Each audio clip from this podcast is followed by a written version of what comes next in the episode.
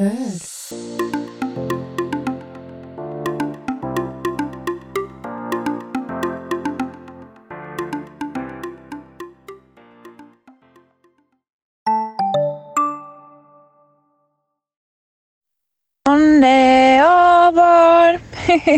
Onko sulla ollut kiva synttäripäivä? Miten sä oot saanut lahjaksi? Saiko sä aamupalan sänkyy?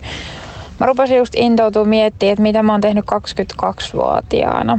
Niin mä en kyllä oikein muista. Ainakin mulla on ollut duunipaikka siellä Kellokosken psykiatrian sairaalassa. Sitten mä oon ollut siinä onnettomassa ja pitkässä parisuhteessa. Ja mä oon varmaan bilettänyt aika paljon ja asunut silloin Mäntsälässä Etelä-Suomessa. Ja mulla on ollut kaksi koiraa. En mä oikein muuta muista, mutta ainakin mä oon ollut ihan henkisesti kakara vielä silloin, koska mä vieläkin.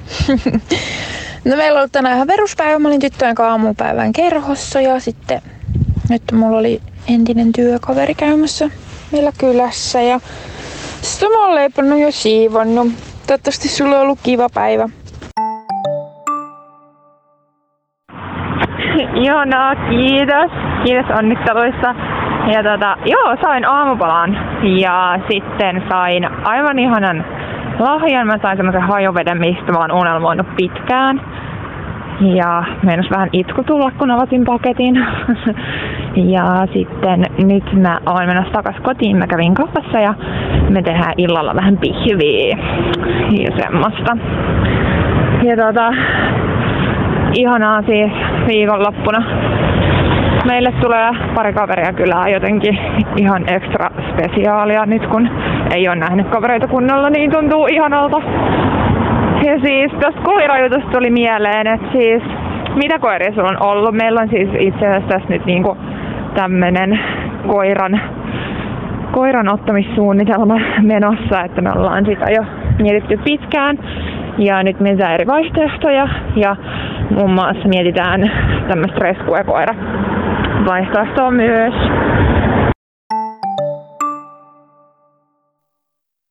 Kiva päivä ja oot saanut mieluisan synttärilahjan.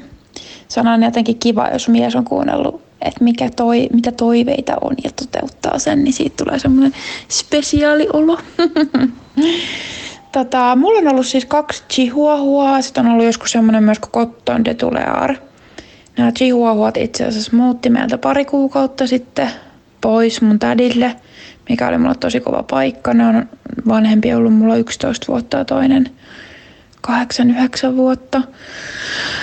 Mutta he, oli, he olivat jo sen verran vanhoja, että ne ei oikein enää tähän lapsiperhearkeen sopeutunut ja alkoi pissailla tänne sisälle ja ärhentelee tuolle mun esikoiselle ja ei siitä oikein enää vaan tullut mitään, niin ne on nyt sitten viettämässä eläkepäiviä mun tädillä ja ne viihtyy siellä oikein hyvin. Niin tämä oli paras ratkaisu heille sekä meille, mutta kyllä on muutama il- ilta pollotettu sitä asiaa.